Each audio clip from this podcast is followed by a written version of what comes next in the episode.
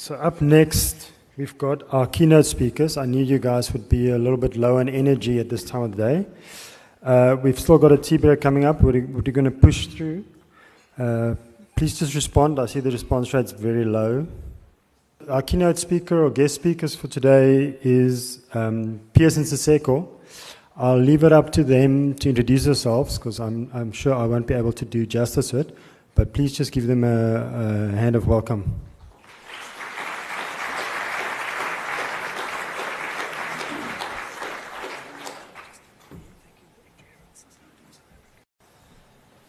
Good, uh, good afternoon, everybody.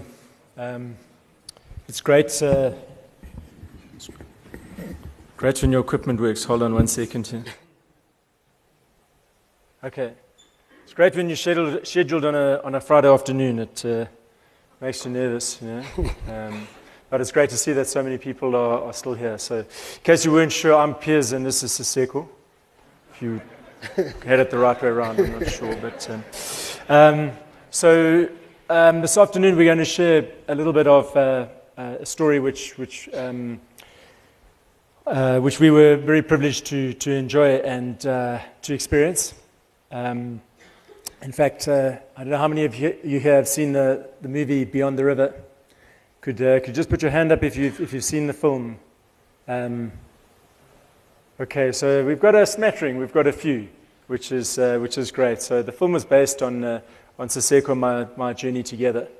And, um, you know, Hollywood is not reality, but uh, I hope that the real story is, is just as um, exciting. So I'm going to start um, and tell you, uh, in fact, I'm going to start by showing you a, short uh, video clip which will kind of contextualize what, what it is we're going to talk about. Then uh, I'll tell you a little bit about um, my story and background in the, in the lead up to, to meeting Siseko, and, and he'll uh, follow on by doing uh, the same.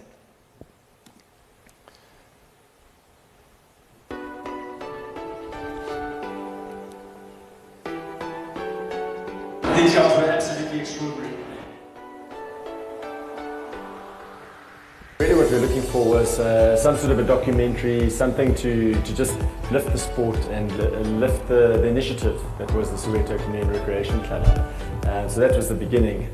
Um, then we met with uh, Robbie Thorpe and, and Craig Freimond and, uh, and Ronnie Apteker, uh, guys in the film industry, and they said to us, you know, that's all fine and well, but if you really want to do something big, we think this could be a feature film. Three, two, one, go!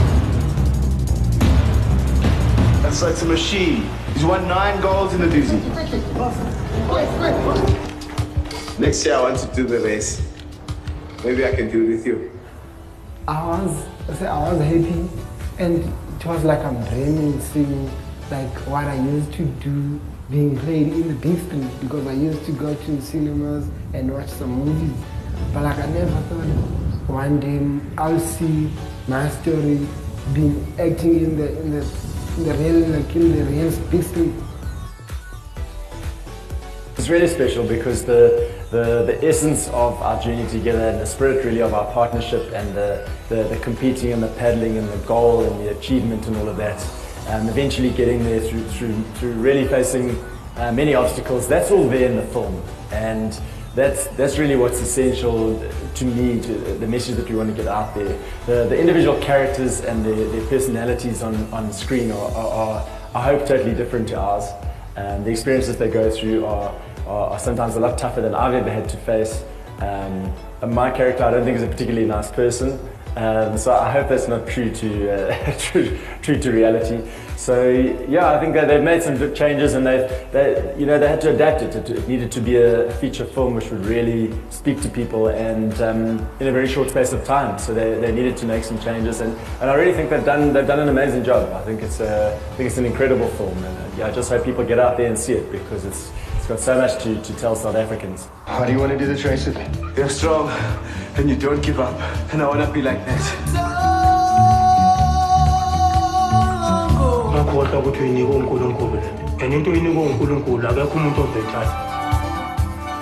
You're the one who said we must become like one person and we're not.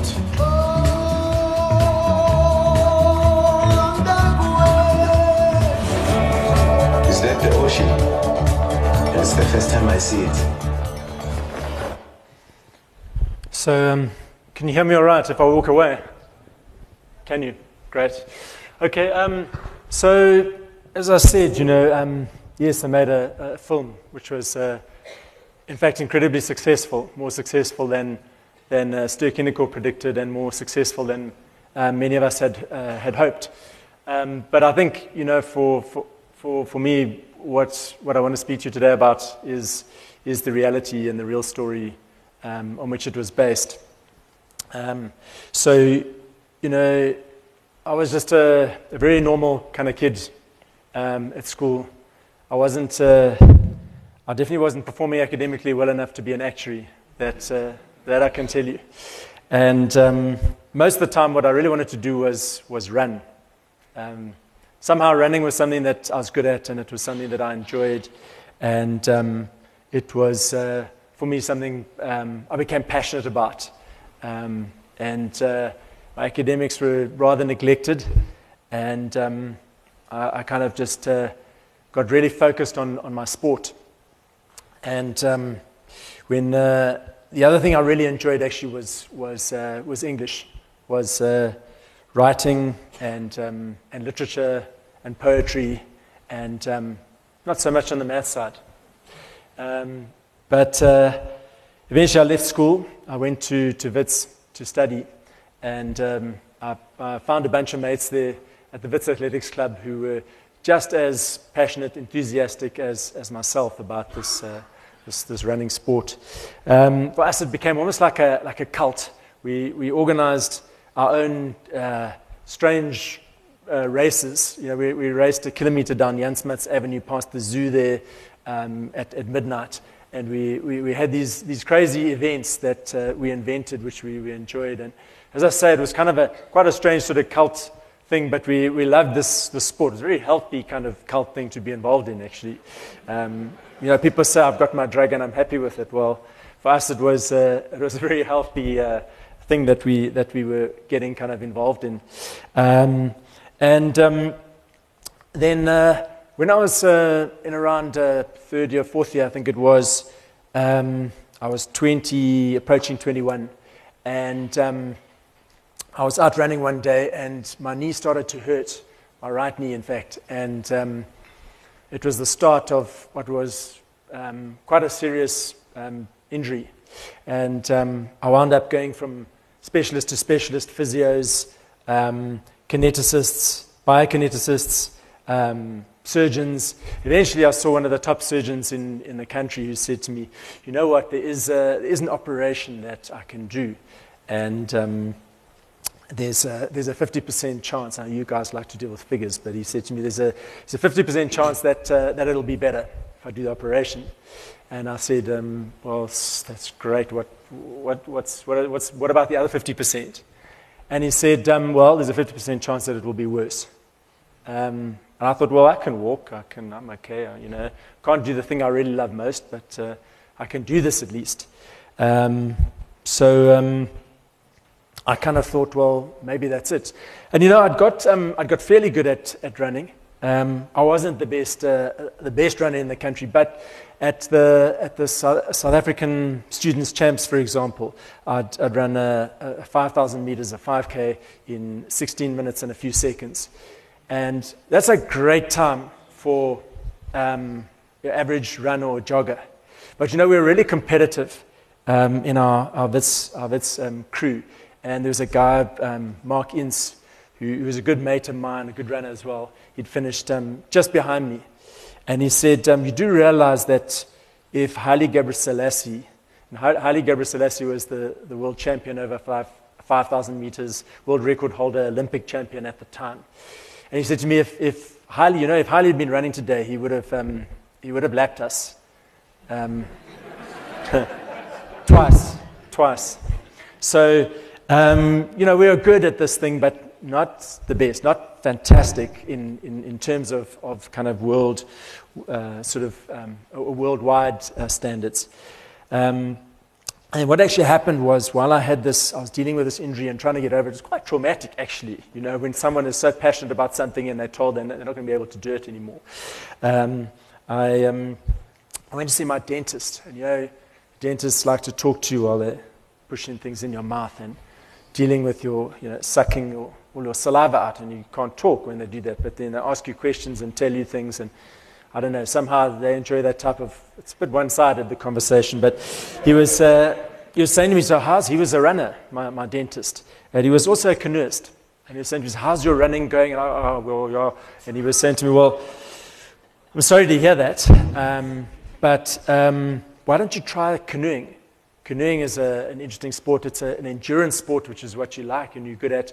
And it's very easy on the knees because you're sitting down half the, well, you're sitting down while you're doing it. Um, so I, I thought, you know, I've always been a pretty skinny sort of guy. And I thought of cold water and uh, I don't know if that was sort of the thing for me, but, you know, he had these things in my mouth. It was hard to argue. Um, so he lent me a boat and a paddle, and um, I gave the sport a bash. And it turned out for me that this, this injury that had been such a um, really a drawback and a, a, stumbling block in my time turned out to be the most um, fortunate thing. It was a blessing in disguise because I was actually a much better canoeist than I had been a runner. Um, I enjoyed a wonderful career in the sport of canoeing. Um, when I say career, don't think you can actually make a living out of it. Um, you, there are very few people who, who, who can. But um, I represented South Africa on um, seven occasions uh, World Cups, World Championships, fantastic events. Um, I won most of the uh, ra- uh, races in the country. Um, but the one race I really absolutely loved was the Dusi Canoe Marathon. Now, um, the Dusi is a, is, a, is a race on the rivers between Pietermaritzburg and Durban. So it's bit like Comrades Marathon um, on the rivers, though, um, it never alternates and goes back up, fortunately. So uh, that's one, one difference. But what, uh, what it does do is it alternates singles and doubles every year. So one year, all the, the, the, main competition is in the singles event, so you're in a boat on your own, and the next year it'll be in a doubles event. You'll be um, partnered with somebody if you want to um, compete. Um, and I had a fantastic career in, uh, in this Dusi. It's a, it's a tough race, it's a hard race. You, you're going through, uh, up and down through rapids um, in the river. You, you, know, uh, you can get uh, washed out of your boat, you can get hurt. Um, you, you, when you, uh, there's some sections where you take shortcuts um, across either a, really, a, a, much shorter distance on land um, or where there's something that's too dangerous, a waterfall or a, uh, a weir or something that's too, or a dam wall, something that's too dangerous to, to, to shoot in your boat. And um, you get out and run with your boat, but it's, it's hot and humid. It's, it's, it gets to 40 degrees there in the Dusi Valley. And, and it's, you know, that, that KZN um, humidity in the, in, in, the, in the valleys and the steep hills that you run up. It's a tough, tough event. But um, I really loved it. And um, I, was, I was good at it. Uh, uh, for, the, for finishing in the top 10 of the, the Dusi, as, as with the Comrades Marathon, you, you get a gold medal if you finish in the top 10. And um, I managed to, to achieve nine gold medals by um, the 2013 Dusi race. And, you know, by then, I was, uh, in terms of an athlete's um, point of view, I was getting to the end of my career. I was 39 years old. Um, most of the guys competing at the front there will be, be between um, sort of around 1920 and, and up to 30. So time was running out to get a 10th gold, uh, gold medal. Um, and lined up for that 20, uh, 2013 Dusi, hoping to, to, it was a singles race, hoping to, to get a, a 10th gold medal and maybe sort of walk away from the sport a bit, focus on family and work and other things that, uh, that kind of I've maybe been neglecting over, over the years. But I'm going to hand over to Siseko. Um, his is, as the movie director told us, his is the more interesting story, actually. Um, and um, they told me very quickly, it's great, and you've got a job you love and a family, and it's boring, um, which is why they Hol- Hollywoodified the movie so, so much. But um, I'm going to hand over to Siseko to tell you um, how he got to that, that 2013 um. Thanks, Piers. Uh, hi, everyone. Uh, as Piers said, uh, my name is Siseko Ntondini. I was born in Eastern Cape called Mamfre. And when I was young, I was a naughty boy. I used to, uh, I used to run. I loved running, but I wasn't committing. So, uh, staying in Eastern Cape, I used to have this dream that, oh, oh, this wish that I want to come in Joburg. You know, I heard a lot about Joburg. It's a city of gold. nice buildings, nice lights. So I, I had that, and I wished, uh, always had this thing in my, in my mind that one day I wish to go and experience this life. So luckily, my dad found a job in Welkom in the mines. So my dad broke a story to us. He said, "Hey guys, we're going to to Joburg," and I was so excited. Like uh, always, I, I saw that my my wish is coming is coming through. So we went to from Eastern Cape in Mamfre. We went to live in Kliptown. So in Kliptown, we went to live in a squatter camp in a shack. So there we were not allowed to go outside because it was dangerous. We were not allowed to leave our premises. And uh, I was a bit disappointed, but I was still happy that I'm in, I'm in Gauteng, I'm in Joburg. My dad used to live in, the, in, the, in our shack, went to go and work in Welkom for like for a week and come back. And when time goes on, like after a year or something, luckily my dad found another place next to Paraguay Hospital in uh, Elias Motsoaledi. So that's where I saw the life. It was also a squatter camp, but I enjoyed myself. I went outside. I used to make friends, and I, I love I love being like outside, uh, running around, being naughty, doing some silly things. and uh, the sad part is, my dad used to come and ask me, "Hey son, do you play sport?" I said, "Yeah, dad. I play soccer. I'm I'm a I'm a backline." I didn't even know what position it, it was, but I, I said to him, I'm a backline. I just I'm a defender. So. Uh, uh, where I up, there's a river. Uh, there's a river. It's a dirty river. So we're not allowed to go there. We like being naughty. We used to go there just, just to enjoy playing the in, play in the water. So we used to get these old fridge, uh, old used fridge. We used to like wrap the, the fridge apart, and there was some buoyancy there.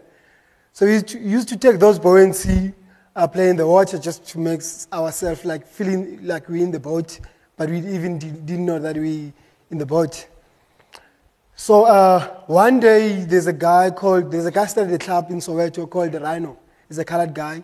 He came to us, like we were watching, we were in the garage watching, watching a TV, watching a wrestling. He came to us, he said, hey guys, come and play canoe. He said, canoe? Never heard about canoe. he said, we said, what is canoe?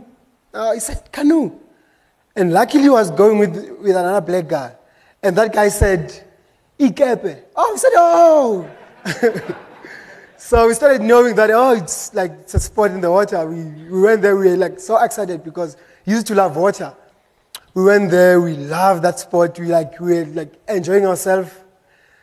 And we thought this we thought this sport is a white sport thing. Like let's go and enjoy ourselves. We never like we never go so we never go far about this sport because uh, like white, white people are doing this sport. So us, we not, we not, I never seen a black guy doing this sport. So I thought, let me just enjoy myself just to have fun. And uh, while I was, uh, after, after, after our practice, I had to go back home and tell my parents, and tell my mom, and tell my dad that I'm playing, I'm playing this canoe, this canoe sport. And I, luckily, they were sitting in a table, so I had to break the news. I said, uh, Mom, Dad, I'm playing canoe. uh, my mom, they look at me like they didn't even know what I was saying. My, and my dad said, uh, Is that a soccer? I said, It's a canoe. I, uh, I, said, uh, I also said, And my mom was so uh, frustrated. My dad was amazed. He said, My dad said, I thought you were playing soccer. I said, Yeah, but I left soccer a long time and I wasn't happy in, in, in the field. So I went for, for a new sport. They said, What's canoe? I said, You like you play in the water. Uh, my dad said, In this, and because where I played, there was a big dam, and they used to, to warn us about that dam. And they said, You're playing in that dam? I said, Yeah. it's safe. Like I said, Yeah, it's safe. They give us life jacket. There's some people around us. And my mom said, My dad smiled. My mom said, You're not going there. I said, Why? She said, Because there's a big snake in that dam that will eat you. I think uh, because we, as black people, we got that belief in the water that there are, there are big snakes that are going to eat us. My mom had that belief. I also had that belief, but I said, let me take chances.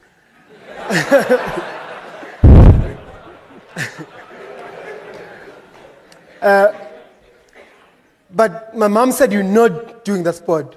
And my dad, like, my dad didn't even had, had, had to, to, like, to come with his uh, own, on, on view. He said, uh, My son, you can hear your mom say, you not, don't have to play the sport. My, my dad, uh, when my mom goes to bed, my dad said, Don't worry, son, go and play the sport. I'll lie to your mom, I'll say you went to play soccer. so uh, keep on playing, playing the sport, enjoying myself. Uh, ev- every day I come back home, I lie to my mom. He'll ask me, How did practice go? I said, Fine. and it was like boring. Every day I had to come, different stories. And luckily, one day, uh, the club took us to Emmarentia in Greenside. So in Greenside, it's where we meet Piers and we, some like a lot of white people are doing the sport. and um, after, after our time trial, they give us this food parcel to take back at home. So we are happy that we received something in the sport. And my dad was, in, was, was not at home. My mom was worried. I came back late, around 8 o'clock. My mom was worried.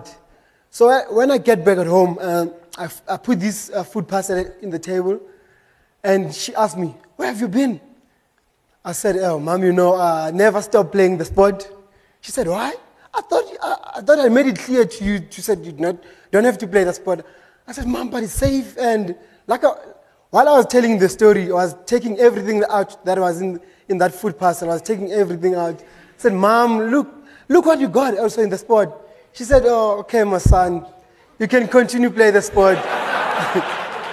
because you, at least you're getting something out of it. So since from then, I started playing the sport, uh, enjoying myself. Though I, though I had that thing in my mind that it's, it's a white sport thing. Let me just enjoy myself, receive those food parcel, take them back at home. and one day, the club, the company uh, that sponsored the club, Edrich, they took us to KZN. So in KZN, it's where the, this, uh, this canoe sport, a lot of black people are doing it. So it's where I meet a lot of uh, black folks who are doing the sport.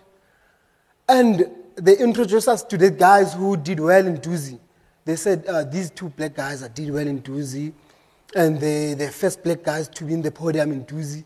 So I was so interested, and I was, I said to myself, this is not a white, it's not a white sport thing, actually. And since from then, I said to myself, I want to do well. I want to do well in Dusi because Dusi is a, they every like every uh, say in, in South Africa they recognize Dusi because they got this, they televise it, they, they it appeared in the news, appeared in the papers. So I said to myself, because Dusi, it's a most, it's nice uh, race. I want to do well in Dusi. Let me focus on Dusi. So uh, I went to school, I went, we came back home. I, t- I told my mom, I said, Mom, you know, this sport, there are some two black guys are doing well, and they're doing well in Dusi. My mom didn't know Dusi, but I said, I said, yeah, in Dusi, and I want to do well in Dusi. I want to get a, a gold medal. So I said, go for it, my child. You never know. And I trained. I went to school, come back from school, never studied, put the books away, go for training. so in 2010, uh, luckily I was elected to go to Tunisia. So I was so excited. Like uh, I never been in the airport. So I, I took my mom. The club took my mom and my dad. They took us in the airport. I was so excited to be in the airport. And I was in the plane. I was so happy. I went to Tunisia. I raced so hard. I came back with two gold medals. So uh, I saw the sport is coming along. The, my, my, my goals or my dreams are coming along. But my main focus was on Dusi. So as Piers said, in 2013, I did Dusi. They, they bought me a new boat because I was, I was the strongest, I was a competent peddler in Soweto. They bought me a new boat. They bought me new clothes, new life jacket, new shoes. So I was like, I was, was going to win the race. and I did the race very well, and then I came number 11. to come number, in Dusi to come number 11, you're the first guy to be called for, to get a silver medal. And when they call you, they tell you to go in the tent in the, in behind the, the main tent to get your silver medal there. You don't go there, they don't clap hands for you. you just go in the, in, in, in, in, the, in the tent and receive your gold medal to, to the timekeepers. So I was the first guy to be called, and I was, I was inside. I thought to myself, it's not, it's not the end of the road. There's still more duty to come. And luckily, I had some uh, Piers's friend talking in the background saying, Our Piers didn't finish, he had some bad luck, he's still coming. And you know, we've been, uh, as a youngsters, we've been looking up on, on, on, on the guys like Pierce, Jag, because they were doing well in, in, in Joburg. We always received these uh, peddling magazine, and we used to see these guys. And we used to go to, to uh, and peddle with these guys. We always had this wish that one day we wish to be in the, in the boat with these, uh, these white guys that doing well. So I saw an opportunity there. I said to myself, this is my opportunity to wait in the finish line, even though Piers is coming last.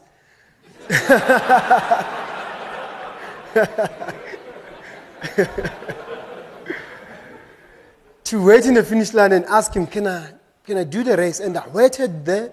He came and I went to him. I said, Well done, man. You finished, the, you finished your race. he looked at me with a pity face. He said, ah. I said, Can I do a race with you next year? He said to me, Why don't you ask? I told him, I said, I, I, fi- I finished number 11 to make him, to boost his confidence. I said, I finished. I finished number 11. He said, Yeah, well done, man. You did well. I said, uh, Can I do a race with you next year? He said, No, why don't you get someone who's good, who did well, in, who did well, uh, who, who is in top 20? I said, No, I just want to be, I just want to do the race with you next year. He said, Yeah, I will think about it. I said, oh, uh, I heard, I had some hopes because he said he will think about it.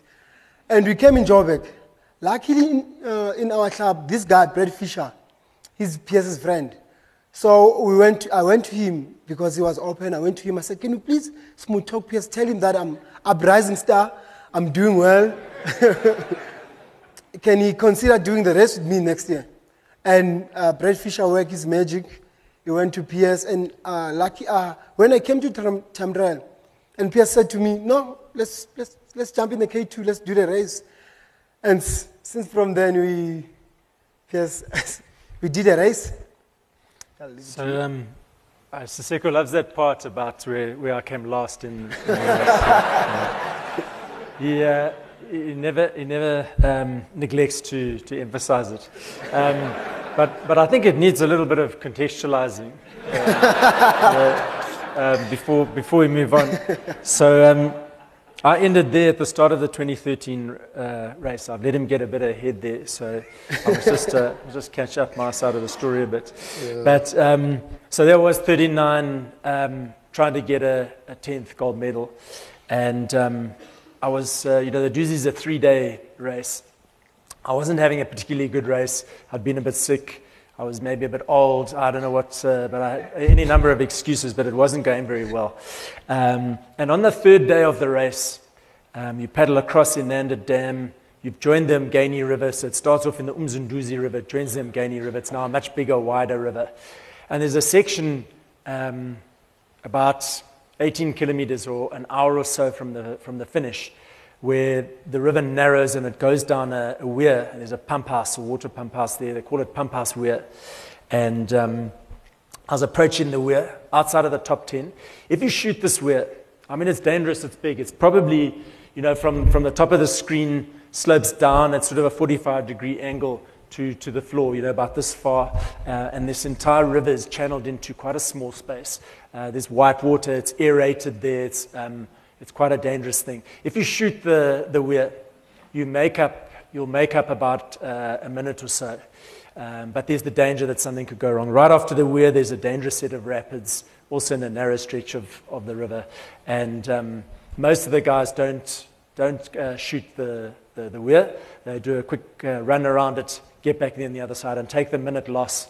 And um, that's, that's how they race it. But I thought I'd better shoot it. I was behind trying to make up time. Um, I shot this, uh, this weir. And the, the, in the film, they actually did um, justice to, to, to the races, to that, that race and that event. They showed it quite well. So I'm just going to show you pretty much what, uh, what happened. Maybe I must just press on the right computer. That will help.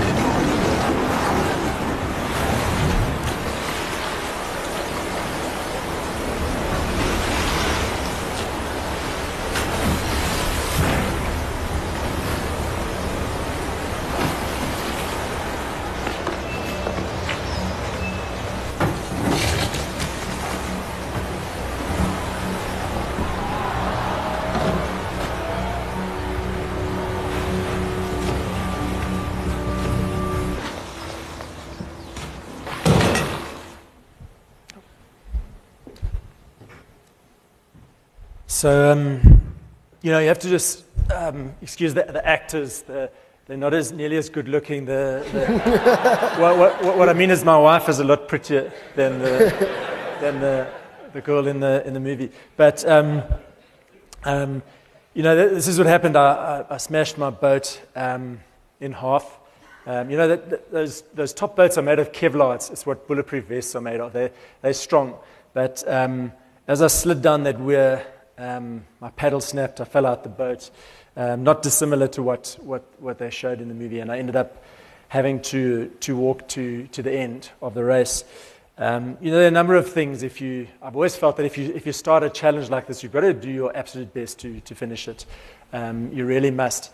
Um, but the other thing is that if you, if you kind of if you give up because you're not going to win or you're not going to win a gold or you're not going to, to me, I think it's, it's almost like it detracts from the achievement of the majority of, of the competitors. You know, most people are there to finish the event, get a bronze medal or, whatever it is, a finisher's medal. Um, those 2,000 people are there to finish. And if you're going to give up just because you're not going to win or you're not going to get what you set out, your goal that you set out to do, I think it's insulting. So I had to get to the finish. Felt it was Im- important. Um, there are also limited ways to get to the finish from, from there. So um, by the time I eventually got to the finish, I mean, it was thorns and brambles, and, and um, it was, uh, yeah, I was chased by dogs. Um, I had a, a torrid time up and down cliffs. Uh, the pathways just run out, and you've got to find another way swimming across the river with these two halves of a boat. I eventually got to the finish. It was getting dark. It was about six, six o'clock in, in the evening there at Blue Lagoon. There were a couple of fishermen still there, but no spectators, or very few spectators, no uh, the, the, prize giving was over, the marquee had been packed up, everyone had gone home. Um, even my second, you know, the person who drives your car to the finish for you, had given my keys to the timekeeper and had gone. So things were, were pretty bleak. And as I crossed the finish line, as Siseko said, he, he was there and he'd waited. And um, he asked me to, to do the race the following, the following year. Now, it took a bit of, um, it did take a bit of convincing. Um, at first, I didn't want to see a boat again. I didn't want to see another paddle. I'd had enough. Uh, I'd really had a, a, tough day and I wasn't interested at all. Um, but he was a, an up and coming or rising star in the, in the Soweto club. And um, thanks to some smooth talking, as Siseko said, from, from a guy called Brad Fisher, I did eventually agree to do the race with him. So we started training for, for the following year, the 2014 Dusi. And um, you know, paddling a, a, a, double canoe is a bit like doing a three legged race. You know, you can take, you can take the fastest two runners here in this room and um, pair them up against everybody else in a three legged race. They might not win because if their stride lengths are too different, they're not going to combine and they're not going to be able to, to work together well enough to, to win the race. And um, when we started paddling together, it's very similar in a canoe. It's, it's a case of you need that synergy, you need that that, um, that teamwork, you need to understand each other, you need to work together. We had very different strokes, very different stroke rates, and very different styles of, of paddling. Now, what you ge- generally tend to do is you put the more experienced guy in front because they drive the, the, the, boat through the rapids, they, they choose the channels, they make the decisions, the tactical, it's a very tactical sport, make the tactical decisions about which, which parts you're going to run, which parts you're going to paddle, etc. And um, so I started off um, sitting in the front of the boat. And um, what, uh, what we found was our boat just went nowhere. You know, we were paddling here at Emmarentia Dam, there were guys beating us who we, we should have been so much better than, and we, um, we were really battling. Um, so I'm going to hand over to, to Siseko to tell a little bit yeah. about his uh, cool, yeah, that's correct. Uh, training together. our boat didn't go anywhere when Piers was driving. but I didn't mind that. I was, I was so happy because I was sitting with a guy that I always wished to be in the boat with. And uh, when Brad, Fisher saw that, he came to us and said, Why don't you swap? Why don't I sit in front and I sit in the back? And Piers sit in the back. So, first of all, when Piers said to me, when he broke the news that we're going to pedal together, I was so happy. But things changed that I had to eat proper. I had to wake up in time. You know, I, I always late. So he used to shout at me, like, why are you late? Even though I, I, I had my own reasons. And uh, it was like a change, of, change in my life. And when Brett suggested that I had to sit in front of a boat, I was so angry. I thought Piers would say to me, no, it's over. I don't want to appeal with you because you want to take, you want to, want to take, you want to be in charge. You want to control everything. And, uh, but Piers said, no, you can sit in front. And I thought, oh, this, this will be hard to me because my English wasn't that proper, still battling in English. And uh, I was still from high school. And I thought to myself, when he speaks some big words, how, how, do we, how could I reply? Because I'll be tired. but I said to myself, let me take chances. Let me just sit in front and see what it, how, it, how it goes. And I did sit in front, and our boat, from there, our boat just took off. We went so fast. We were, so, we were doing so well. We, we made up some time. We trained so hard. And we, we got the speed that we needed. Uh, while we were training, I injured myself. We were running with the boat, so I injured myself.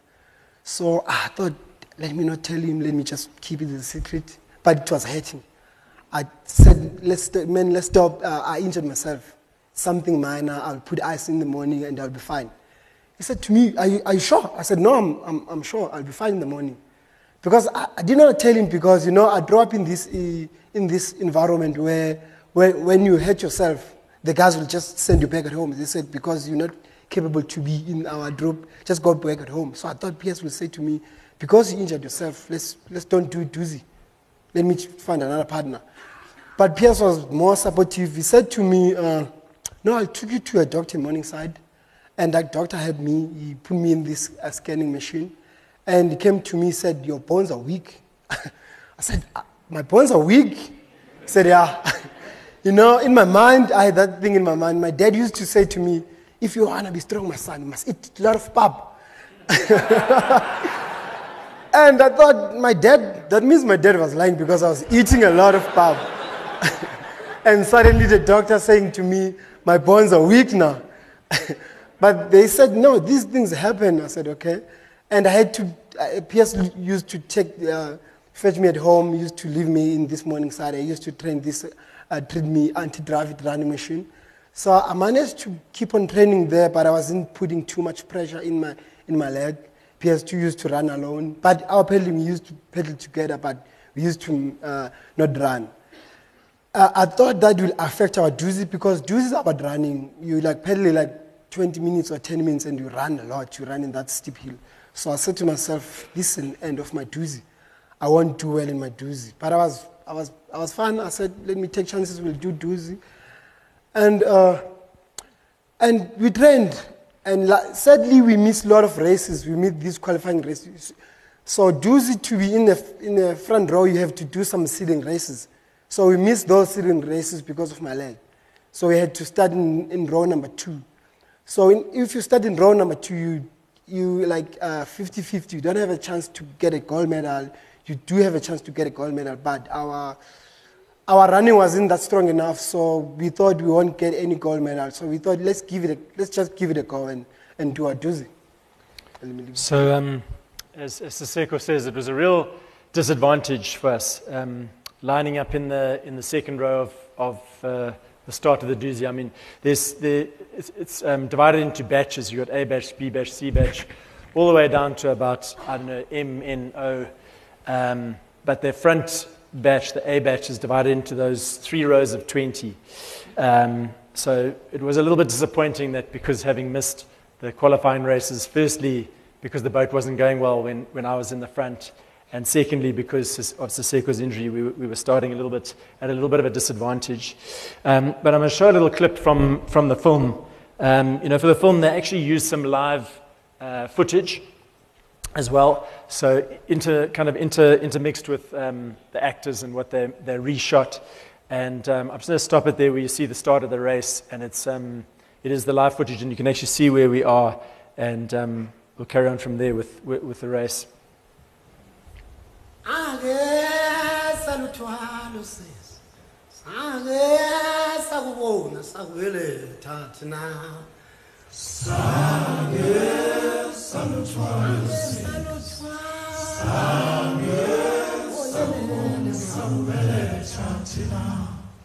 wakumnyama emhlabeni akhahlelo mnyama bo. Akumnyama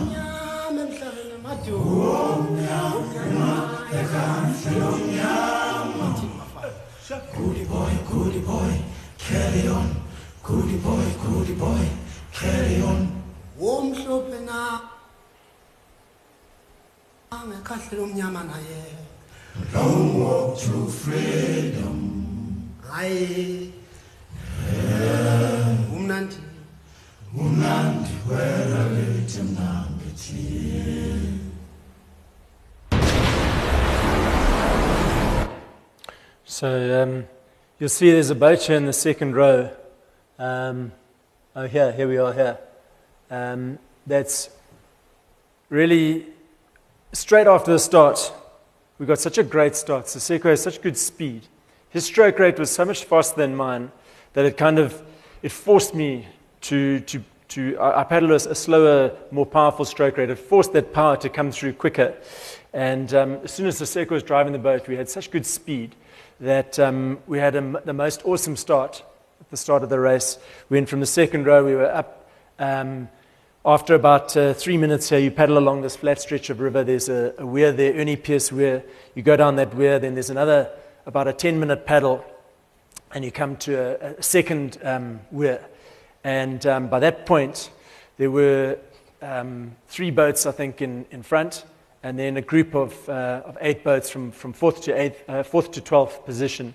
And we were right in there at the back of that bunch. So we, right from the start, we were up inside the top 10, and, and things were going well and, and really looking good. Um, so I'm going to play a little bit here. Then, um, after this, uh, this clip, there's a little bit of live footage, which uh, I'm going to show, and then I think we must, we- we'll, we'll reflect on and, and talk about what, what actually happened.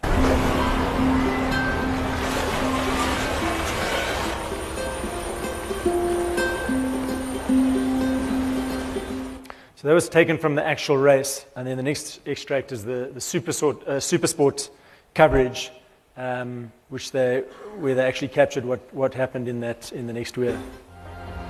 Just behind them, it's rush hour as Abach crams down the weir side by side, bumping and barging, and there's drama with some big names in trouble.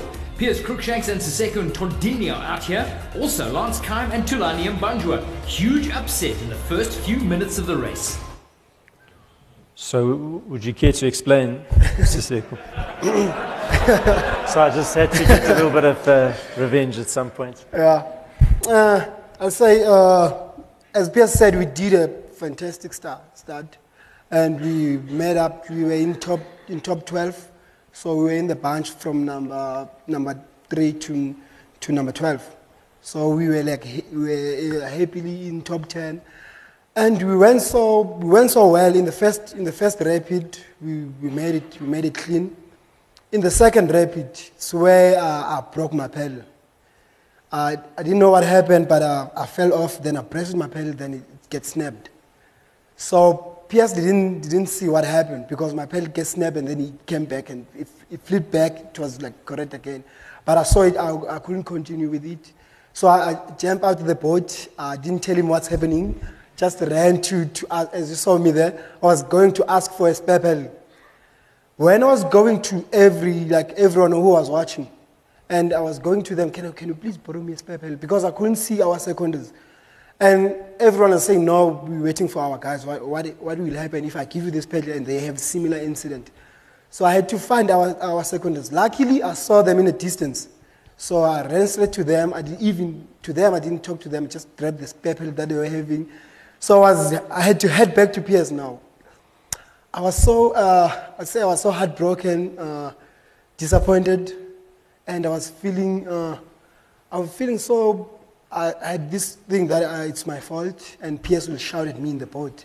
I thought to myself, why I'm going back there? Because the guy will, the guy will say to me, this is your fault, man, this is your fault, you made this thing. And everyone was gone, we were the last guy in, in, that, in that bench. Uh, but I said, let me go and face, and face Piers. I went to him. He was already sitting in the boat, putting his plushie. He was waiting for me.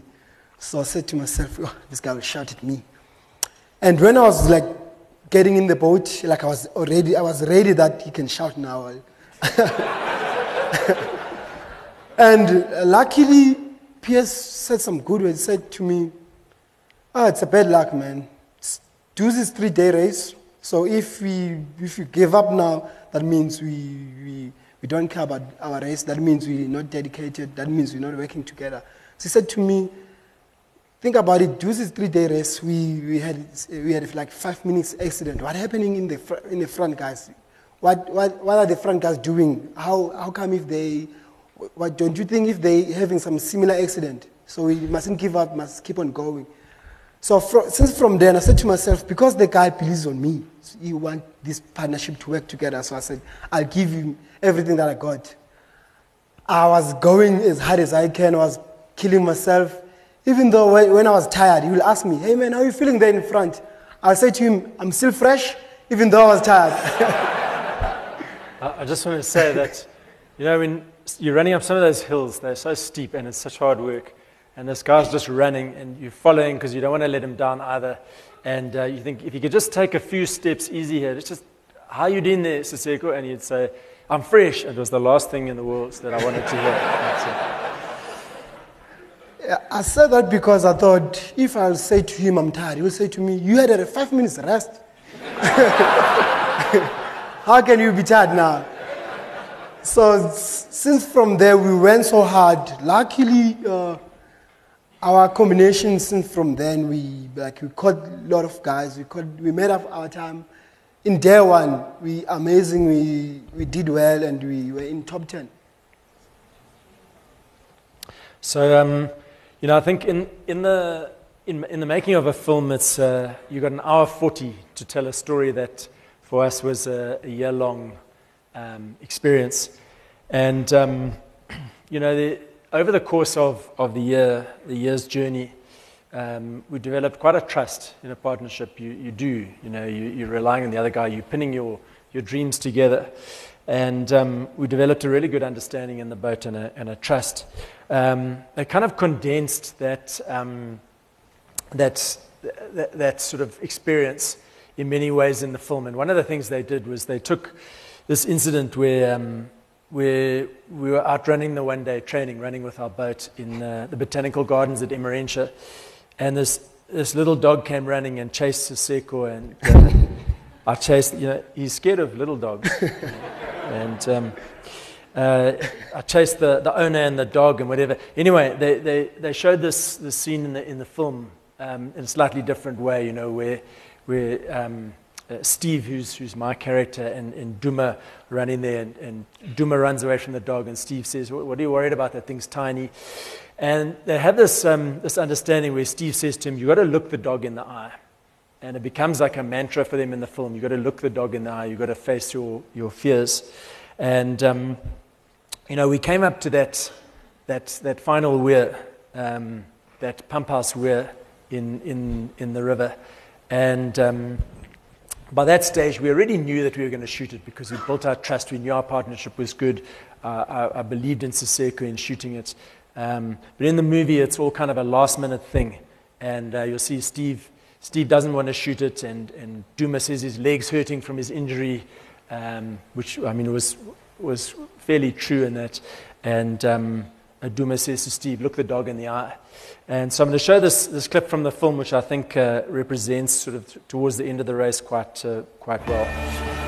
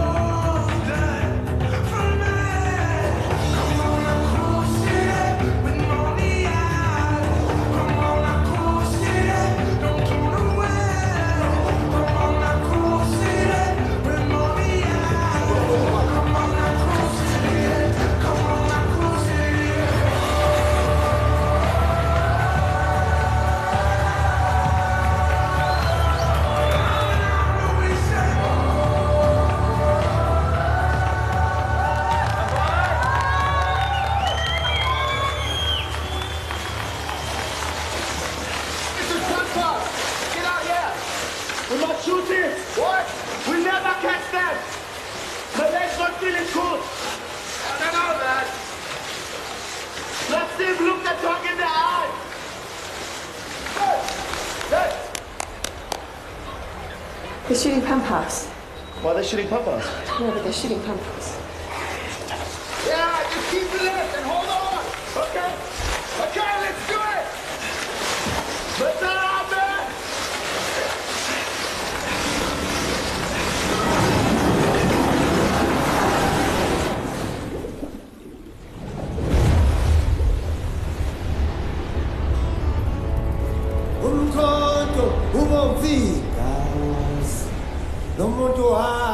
kabi usemncane wemfanyele kandaba waze wathinta makubese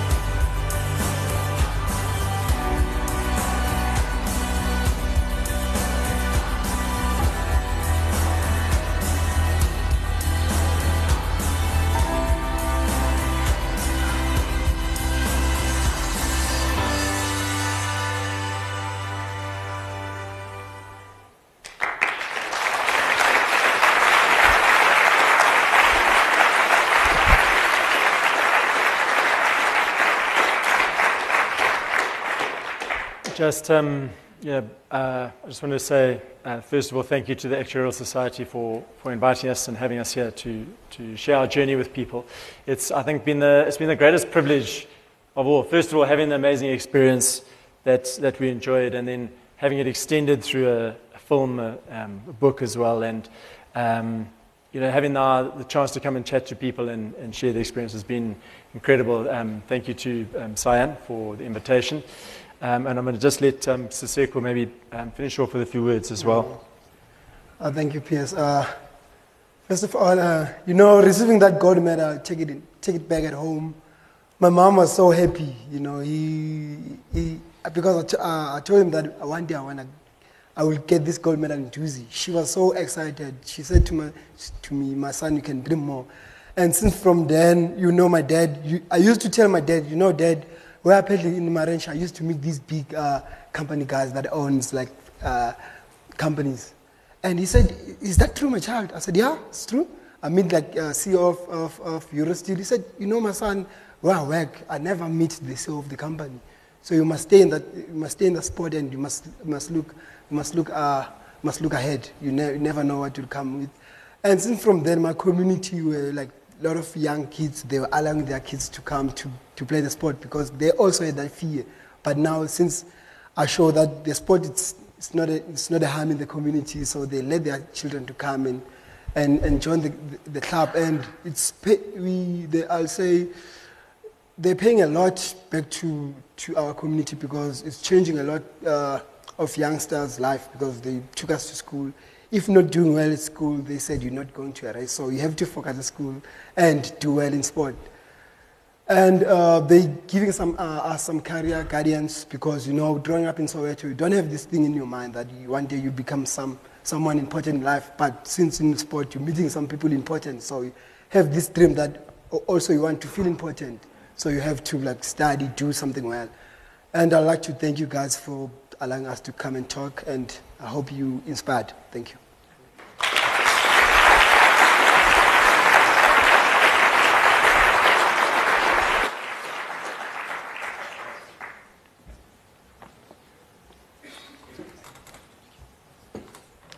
Okay, guys, so we're a bit behind time, but let's just take a quick comfort break, grab a coffee, 10 minutes, and then we're back for the last talk.